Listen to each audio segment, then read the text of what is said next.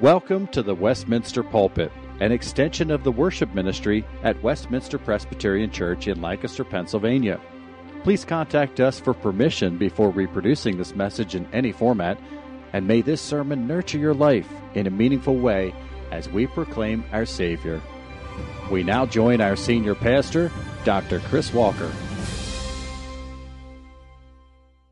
We have the privilege, as we do each week, to turn our attention again to the Word of God. And we are turning again to Mark chapter 9 this morning. So I invite you to turn your Bibles there with me. In the last week, we saw Jesus shine a spotlight on faith as the instrument or the open door, if you will, of God's work in our lives. We saw that as he healed uh, a boy, after his father had cried out, Lord, I believe, help my unbelief. We saw it as Jesus called his disciples to a life of faith expressed through prayer. And today, though, we are returning to what really is the main theme of this second half of Mark. For the third time in 40 verses, Jesus brings up the subject of his death and resurrection. And what we'll realize is something of a pattern is that when Jesus brings this subject up, Mark almost immediately exposes the contrast between Jesus' expectation of suffering and death and his disciples' expectations of status and reward. And it's these expectations that lead Jesus to address today two great reversals in the kingdom of heaven.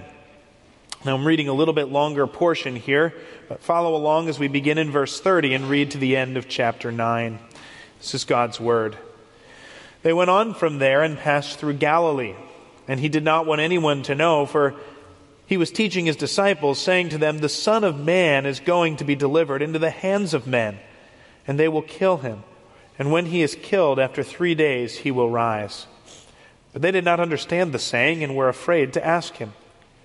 And they came to Capernaum, and when he was in the house, he asked them, What were you discussing on the way? But they kept silent, for on the way they had argued with one another about who was the greatest. And he sat down and called the twelve. And he said to them, If anyone would be first, he must be last of all and servant of all. And he took a child and put him in the midst of them. And taking him in his arms, he said to them, Whoever receives one such child in my name receives me. And whoever receives me receives not me, but him who sent me. And John said to him, Teacher, we saw someone casting out demons in your name, and we tried to stop him because he was not following us. But Jesus said, Do not stop him, for no one who does a mighty work in my name will be able soon afterward to speak evil of me. For the one who is not against us is for us. For truly I say to you, whoever gives you a cup of water to drink because you belong to Christ will by no means lose his reward. Whoever causes one of these little ones who believe in me to sin, it would be better for him if a great millstone were hung around his neck and he were thrown into the sea. And if your hand causes you to sin, cut it off. It is better for you to enter life crippled than with two hands to go to hell, to the unquenchable fire. And if your foot causes you to sin, cut it off. It is better for you to enter life lame than with two feet to be thrown into hell. And if your eye causes you to sin, tear it out. It is better for you to enter the kingdom of God with one eye than with two to be thrown into hell, where the worm does not die and the fire is not quenched. For everyone will be salted with fire. Salt is good, but if the salt has lost its saltiness, how will you make it salty again? Have salt in yourselves and be at peace with one another. Father, we thank you for your word, and we ask that you would use it in our hearts and our lives this morning for the sake of your Son. And we pray it in his name. Amen. Now, there's a funny thing about serving and associating with the lowly. Few people want to do it. Few people expect others to do it. Those who do it are often scorned while they're doing it. And yet, such commitment does often earn honor and respect in the end. I was thinking about this the life of Father Damien, a priest in Honolulu in the 19th century. Now, some of you may say, well, serving in Honolulu, that doesn't sound like sacrifice and service for the sake of Christ. But Father Damien learned in the mid 1800s that shiploads of men and women were being sent to a leper colony on another of Hawaii's islands. And he determined to go, and then he spent the next 16 years of his life on this leper colony personally bandaging their festering wounds, with his own hands building the coffins that those who died were buried in, and ministering daily to those suffering with this repulsive disease. In December of 1884, the community's love for him reached new heights when he began his daily homily with the words, We lepers. For he too had contracted the disease that he had spent so many years caring for. Now, few to none were willing to go with Father Damien. Many certainly thought he was a fool to go. But you might know that every state has two statues representing it in the U.S. Capitol building. And when Hawaii became a state in 1959, they chose Father Damien as one of the two statues to represent them. And this pattern of, of honor for sacrificial, lowly service is just a small picture of the main point that Jesus is making to his disciples today. Because in the face of their expectations for status and reward, Jesus introduces a pair of great reversals in the kingdom of heaven, affirming that lowliness, not greatness, is the path to glory in the kingdom of heaven, while promoting self and sin now will bring us low in judgment in the end. I want to look at this pair of reversals each in turn. We'll start with verses 30 to 41, which focus on the first great reversal that lowliness rather than greatness is the path to reward in the kingdom of heaven. First off, we see Christ establishing the pattern himself. Jesus has been with his disciples in Caesarea Philippi for most of the last chapter and a half. And if you know your geography, you know that Caesarea Philippi is all the way in the very northern corner of Israel. It was there in Caesarea Philippi that Peter first confessed Jesus as the Christ. And it was there in Caesarea Philippi that Jesus first announced his coming death and resurrection to the disciples. And since that time, what we will notice as we go through the rest of Mark is that Jesus slowly but steadily works his way south from Caesarea Philippi through Galilee, through Judea, and to Jerusalem, where he will fulfill what he is foretelling.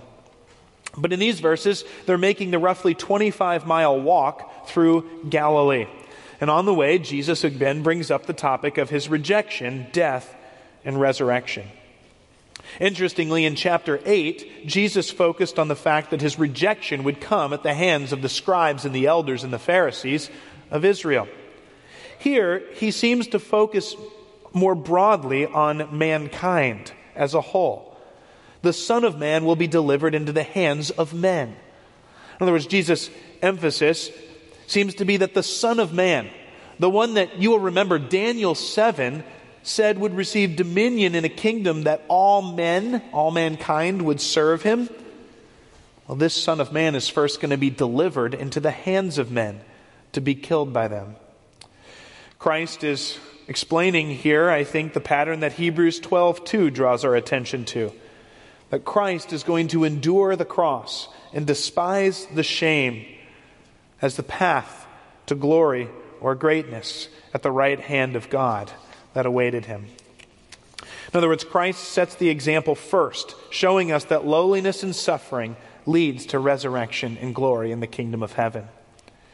But we're told that the disciples still don't understand what Jesus is saying. In other words, apparently, the third time was not the charm for the disciples here. And they are still in the dark as to what Jesus means. But Christ moves now to call his disciples to the same pattern he was setting for them. When they arrive in Capernaum, which has been the location for so much of Jesus' ministry here in Mark, Jesus asks them a question. And I sort of picture Jesus leaning back casually in his chair and saying, So, guys, what were you talking about on the road today? Of course, Jesus knows perfectly well what they were talking about. It's kind of like what happens with parents. You know, parents, you're downstairs and your kids have no idea that you can hear everything they're saying through the vent that goes up to their room. And of course, kids, we know it's like when we realize the embarrassment of that thing we were telling each other about uh, uh, uh, something we wanted to be a secret or maybe was exposing our sinfulness or selfishness has been heard by our parents. And that's the boat the disciples are in because on the road, the subject of their conversation was which of us is going to be the greatest and the most important when Jesus restores the kingdom of heaven? The dissonance between Christ's example in verses 30 to 32 and the disciples' example in verses 33 and 34 is meant to jar us. Complete self sacrifice right next to complete self promotion. But I would wager that the disciples' conversation, as jarring and as odd, at odds with Jesus' example as it is, is probably completely at home in our own hearts, too. So we should be quick to listen to Jesus' words. Jesus, we're told, immediately sat down and called his disciples. Now, sitting down in the first century was the posture of a teacher. So when Jesus sits down, it's, a, it's a, an announcement, if you will, that class is in session and the, the disciples should gather around and listen to what he has to say. And Jesus' message is simple. If anyone would be first, he must be last of all and servant of all. Here's the great reversal. In the kingdom of heaven, Striving for greatness, honor, and status for yourself will lead you to be last. But giving yourself to serve, to be the last and the least here on earth, leads to reward. Now, right away, we need to make a clarification. Jesus here is not introducing a new and better way to greatness for yourself. It's not as if Jesus is saying, you know, these people tell you you'll be awesome if you do this, but actually you'll be really awesome if you do this instead. Uh, a few of us in the fall were talking about the fact that servant leadership is actually in vogue in many business training programs right now. But in these business training programs, the model of servant leadership is billed as a way to achieve success, get the most out of your employees, and lead the most profitable business. In other words, servant leadership, as described by these business training models, is exactly the opposite of what Jesus is talking about. Because instead, Jesus is saying that we are to make our goal throughout life here on this earth service, sacrifice, and lowliness. Because that's God's call to us and Christ's example for us. And the consistent message of Scripture is that obeying this call of Christ losing our lives in this world for Christ's sake in the Gospels, is the path to recognition in the kingdom of heaven. But you'll notice that, like any good teacher, Jesus doesn't just state the principle. He immediately sets before them an object lesson. And you can imagine Jesus, he's on the floor, the disciples are gathered around them, but they're in a house, and Jesus sees a child over in the house. And so he summons the child and puts the child in the midst of them. And as he puts the child in the midst of them, he says, Whoever receives one such child in my name receives me. And whoever receives me receives not me, but him who sent me. I think to understand this, we have to remember that the first century was not a child centric society like ours was. Children were not held up uh, in the same way, but rather, children had a future, but until then, they were the least powerful and the least significant.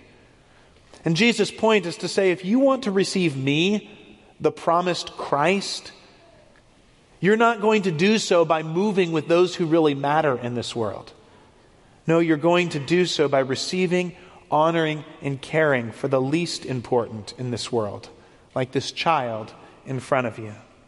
Must have been a sobering lesson for the disciples after their conversation on the road. But verses 38 to 41 bring another incident which reveals that they still didn't get the point. Perhaps the mention of receiving Christ sparked John's memory, but it leads him to report another uh, event to Jesus. He says, Teacher, we saw someone casting out demons in your name, and we tried to stop him because he was not following us. Now, every indication is that John and the disciples think they did the right thing in trying to silence this rogue guy who was trying to mooch off Jesus' name, but wasn't part of them. But again, Jesus rebukes his disciples. He says, Do not stop him, for no one can do a mighty work in my name and soon after speak evil of me. The one who is not against us is for us. See, I think the disciples' concern here is that this guy isn't one of us. He's not part of the circle, but he's trying to do the things that Jesus, you gave us to do. But Jesus' reply is to say, the key isn't being part of us. The key isn't being in with the 12. The key is whether you're following me and whether someone is doing ministry in my name. And here we are, right back to the point that we started with. The point is not status and promotion and in crowd. The point is following Christ. And Jesus extends the point even further. He's forget healings and exorcisms. He says even giving a cup of water in the name of Christ will be rewarded. See, here we are, serving others because of Jesus. Even little ones in the eyes of this world, even in small ways, will bring reward in the kingdom of heaven. Because that's the nature of the first great reversal. Now, maybe we could pause for just a minute and evaluate our hearts. This passage clearly warns us against pride and promoting ourselves in this life. The disciples, however, seem to think that their responses were perfectly reasonable in the situations, exposing the way they were really thinking about themselves. And uh, my guess is that our pride shows its true colors and reveals the way we think about ourselves as well. Winston Churchill was a man whose leadership I greatly admire in many ways. But R.C. Sproul shares a time when Churchill had a verbal argument with one of his servants, and reportedly he chewed out that servant with harsh and uh, angry words. Finally, the servant had had enough, so the servant talked back to Churchill in the same tone and words that Churchill was using with him. And Churchill was, was stunned, and he said to the servant, Who do you think you are to talk to me like that? And the servant said, Well, Sir Winston, I was just using the words you used to talk to me. And Churchill thought for a moment and looked at the servant and said, Yes, but I am a very great man. And you see, Churchill's pride and consideration of himself showed through. I think it was undoubtedly a low moment for Churchill. But how many times have my words or my responses revealed that I am more concerned with myself or my recognition or my comfort than I would care to admit. And Jesus here cuts the legs out from under such pride. But I want you to notice that Jesus calls us to more than just an attitude of humility. I think most of us are willing to recognize that an attitude of humility rather than arrogance is our call. But Jesus goes beyond that. He calls us to a lifestyle. See, Jesus I think, is saying we aren't just supposed to be deferential or kind in our manner.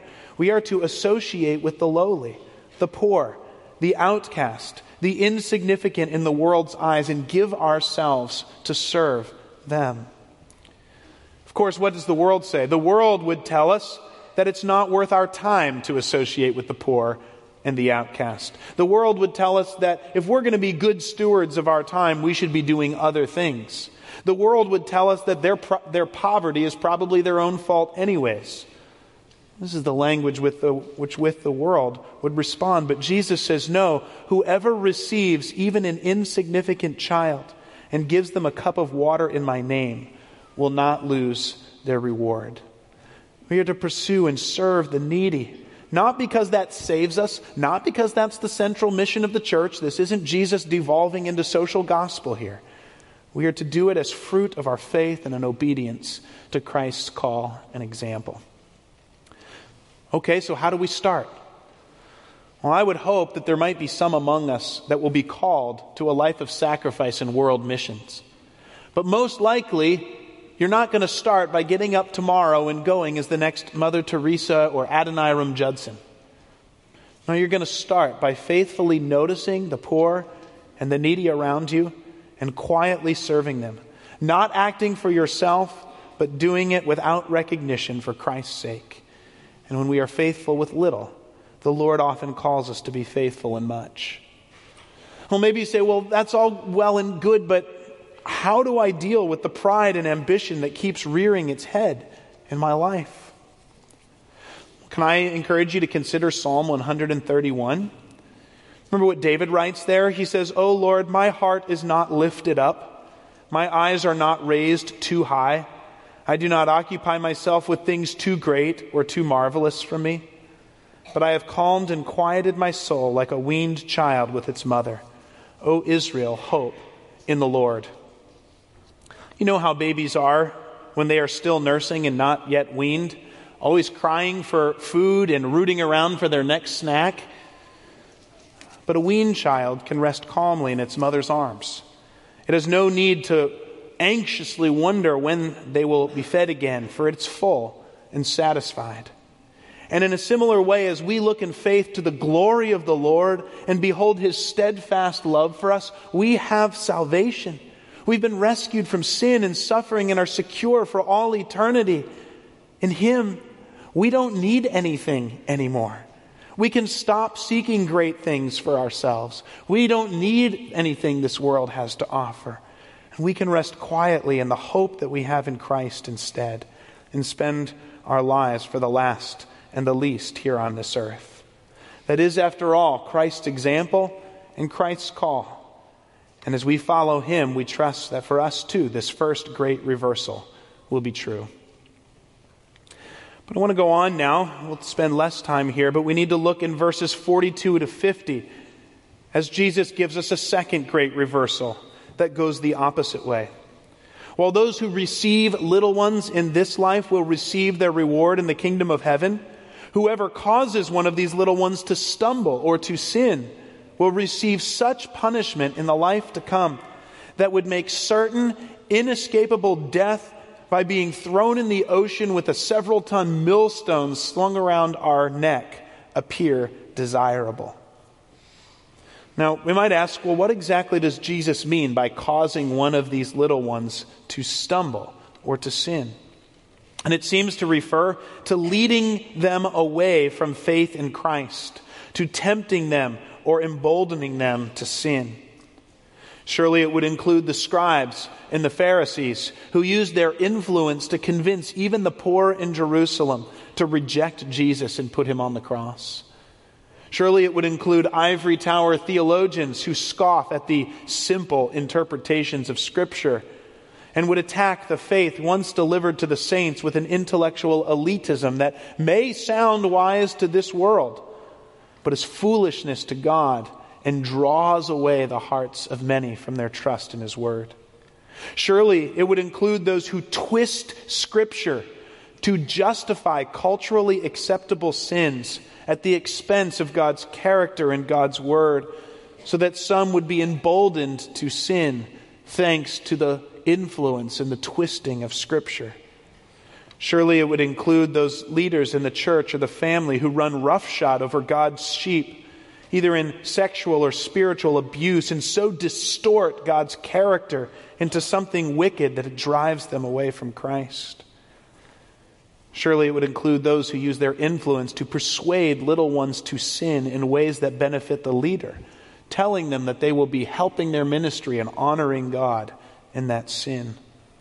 And we could keep going, but Jesus' point is clear. Causing another person to sin never benefits me, even if it might appear to promote my success or my control right now, because it is a millstone around my neck yielding devastating punishment for all eternity. But then Jesus goes on.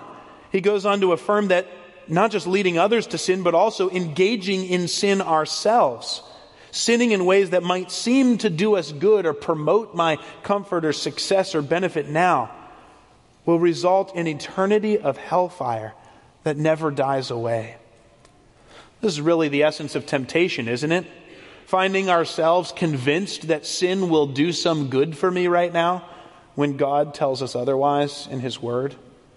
And you can put anything you want into that blank. Responding in anger, holding on to bitterness, looking at pornography or engaging in sexual pleasure outside of marriage, cheating on a test, stealing, even something small, pursuing money as the thing that will make me happy here. We believe, at least for a moment, that these things will benefit us. But Jesus says, no. The just consequences for sin are so dire that it would be better for you to cut off your hand or pluck out your eye than to preserve your body now and end up in hell for all eternity. Of course, I think when we read these words, we understand that Jesus is not telling us that we should all keep a good pair of name brand eye pluckers around just in case the moment needs us.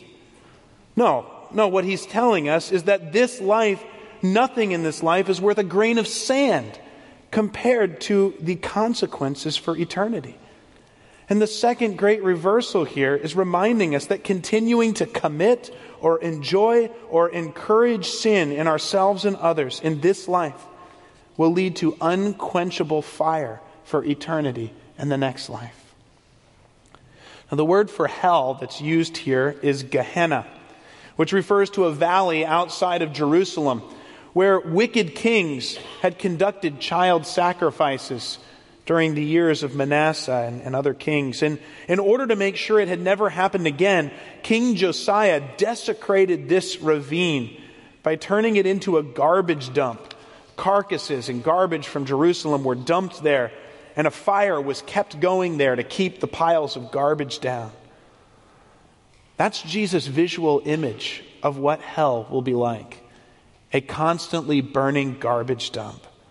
And Jesus adds to this description by quoting Isaiah 66 24, where their worm does not die and the fire is not quenched, an eternal fire of torment and an outpouring of God's wrath against sin.